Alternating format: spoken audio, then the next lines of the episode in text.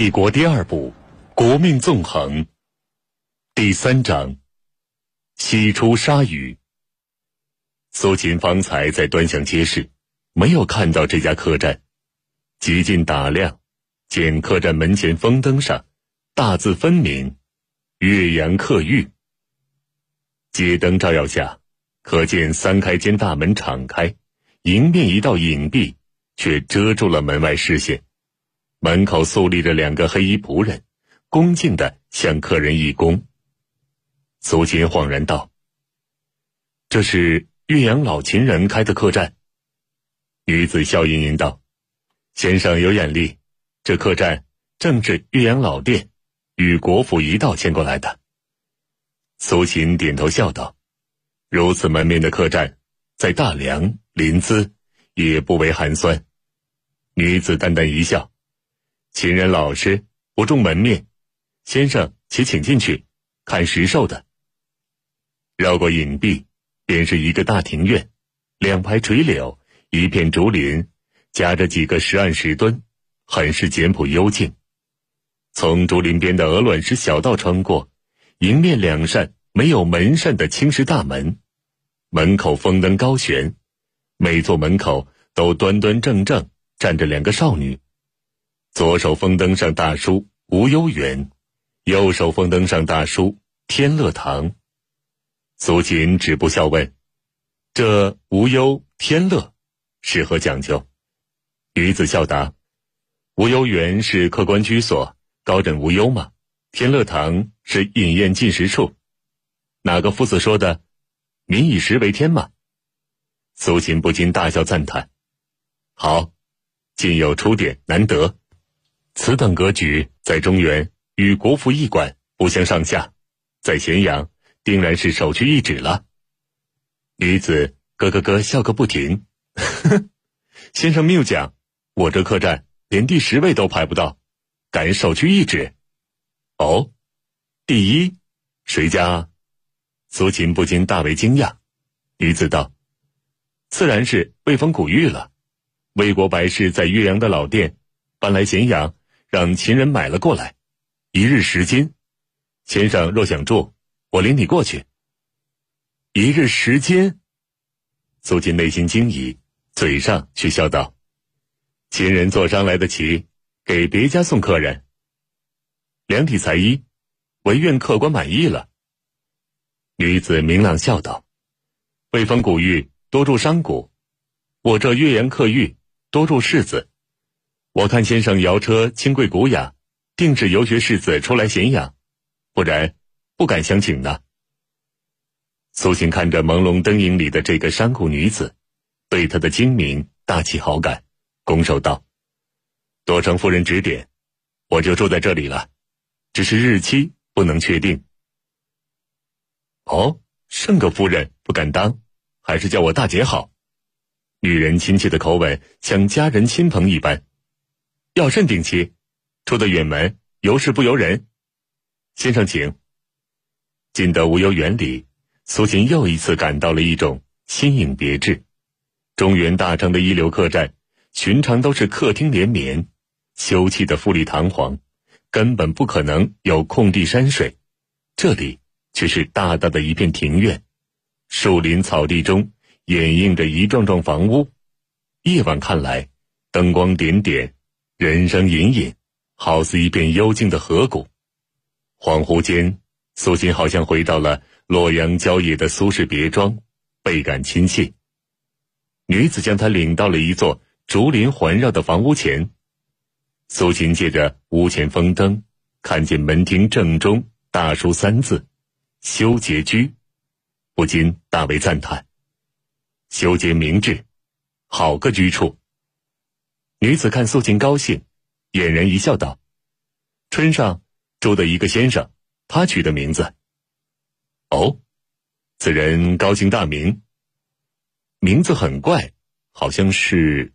对了，犀牛，不对，犀手。犀手。”苏秦颇为惊讶，姓公孙，魏国人。女子歉意的摇摇头。我再想想，苏秦笑了。不用，你想不起来，他没说过。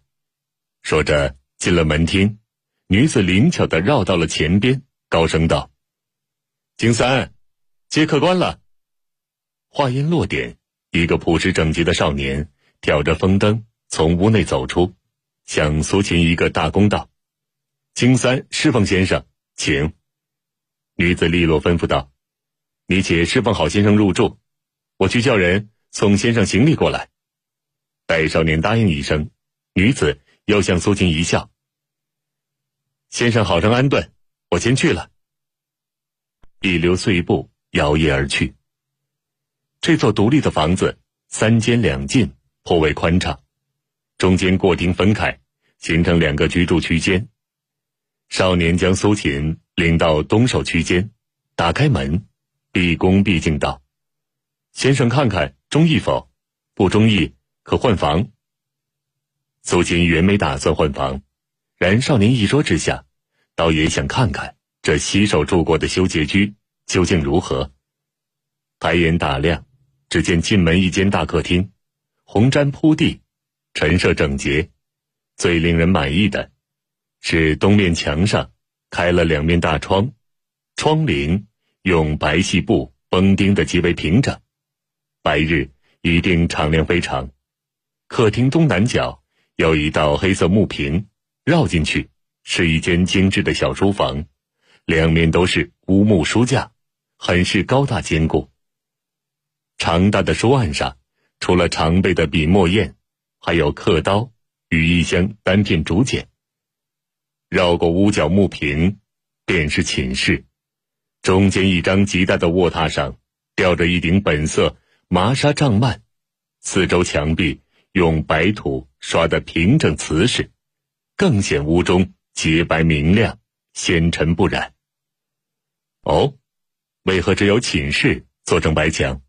苏秦问：“回先生，寝室途径没有窗户，白墙有亮色。”少年恭敬回答。苏秦点头，暗自佩服主人的细心周全，正要举步走出，少年却道：“先生，还有一件。”还有一件。苏秦不禁困惑：天下客栈住房最华贵的，也就是厅堂、书房、寝室，所不同者。大小文也而已，这里竟还有一件，能作何用？再说满墙洁白，也没有门，如何能还有一件？该不是少年懵懂，误将后院也当做一进了？苏秦疑惑间，少年一推屋角，白墙竟自动打开了一道小门。少年站在门口，恭敬道：“先生，里边是沐浴室与茅厕间。”为防水汽进入寝室，这里装了一道假墙，一推即开，方便的。茅厕间，苏秦更是惊讶，茅厕间哪有安在房内之理？看来秦人的蛮荒习俗还是没有尽扫。刹那之间，仿佛恍然窥见了野狐尾巴，苏秦几乎哑然失笑。想了想，还是进去看看再说，不能忍受。就立即搬走。进到室内，却见很是敞亮，几乎有两个书房大，三面墙上均有大窗，却装得很高。房中微风习习，丝毫没有寻藏茅厕间的刺鼻异味，想来白天也一定敞亮干爽。窗户如此之高，却是为何？苏秦仰视问道：“先生。”少年憨厚的笑着，有点窘迫。苏秦恍然大笑：“啊，沐浴如厕，自要高窗，小哥见笑了。”不敢。少年恢复了恭敬神态：“先生，这厢是沐浴室，我每晚会送热水来。”屋中用黑色石板隔成了两部分。进门大半间是沐浴室，墙壁地面。全部用黑色石板砌铺，中间一个箍着两道铁圈的硕大木盆，木盆中还有一条横大的木板与一只长柄木瓢。苏秦一看即知，这是制作极为讲究的大梁玉盆。如此看来，另外小半就是侧间了。苏秦小心翼翼的绕过高于人头的石板，眼前豁然一亮，原来墙上挂着一盏昼夜明亮的大大的风灯，地面是明亮如铜镜般的黑色石板，墙面却是木板到顶，靠外墙一面立着一个一尺多高的方形石瓮，瓮中满当当清水，瓮旁一方小小石案。岸上木盘中，一摞折叠好的柔软布条，石瓮石岸旁边的地面上扣着一个鼓面大小的凸形木板，除此而外别无长物，只能听见隐隐约约的水流声。这，是茅厕间。苏锦有些茫然，如此干净整洁的屋子，却到何处如厕？先生，请看，少年俯身将凸板揭开，隐约的水声立即清晰可闻。这里是如厕处，完后盖上即可。少年又指着石瓮石案，这里清洗，这些软布头用来擦拭。苏秦俯身盯着如厕处，只见黝黑中水波闪亮，怔怔问：“这水何处来？”竟无恶臭。回先生，这是咸阳建成时引入的渭水，陶管埋在地下，流经宫城、官署、官室作坊与大殿的地下，流出城外，便引入农田，不再回流渭水。水流从高往低，很大很急，任何秽物都积存不住，没有腐臭气息。少年一如既往的恭敬。苏秦听得愣怔半日。慨人一叹：“好，住这里很中意了。”少年高兴了，多谢先生。送饭来，还是到天乐堂自用？我自去天乐堂看看秦风。苏秦笑了：“如此，我去挑担热水，先生沐浴后再去不迟。夜市热闹。”少年轻快的出去了。洗手好动，用过晚饭，左右无事。换了一身布衣，出得上清府，向咸阳街市漫步而来。咸阳夜市颇为特异，与中原大城不同，街市冷清如常，而客寓酒店热闹非凡。这是因为秦人勤奋简朴，加之法令限酒，一到夜间，除了确实需要购物者匆匆上街外，大多数民工匠都是早早安歇。预备黎明，即起操持百业。但是，秦国对外国客商与入咸阳办事的本国外地人却不限酒，所以每逢入夜华灯初上，外国客商、游学士子、外地游人客商及来咸阳办理公务的吏员等，便聚在了各个酒店客寓，尽情的饮酒郊游。洗手出来。是想找个酒肆小酌一番，消消胸中快累。午间觐见秦公后，他已经明确无误的知道了，秦国不会采用他的八统方略，心反而定了下来。从加官之年，他开始周游列国，先后在大小十三个诸侯国做过官，最长的在楚国三年多，最短的在宋国大约只有半年。辞官的原因虽各不相同，但最主要的起因还是官高无事的尴尬。他精明过人，又加办事认真，总能在极短的时间内毫不费力的将管辖事务处置的精当无误。同僚们总是对他赞不绝口，国君也总是时常褒奖，谁与他都一团和气，议决时也都众口一词的。荐举他，人望口碑一片蒸腾。然则奇怪的是，无论他的爵位多高，却怎么也掌不了实权，做的尽是些少傅、太傅、太师、太史丞、太庙令之类的妄职。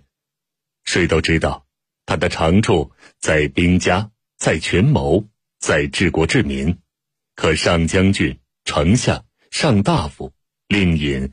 大司徒一类的实权重职，偏是轮不到他，结果总是不堪无聊，挂冠辞国。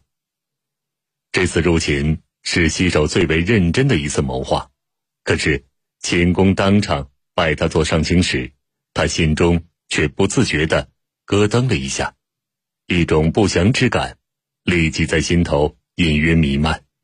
上卿一职在春秋时期颇为显赫，像晋国的上卿赵盾。本身就是相国、丞相，但在战国之时，权力结构相对稳定，也相对简化。国君、丞相、上将军三权鼎立治国，上卿早已经变成了虚职。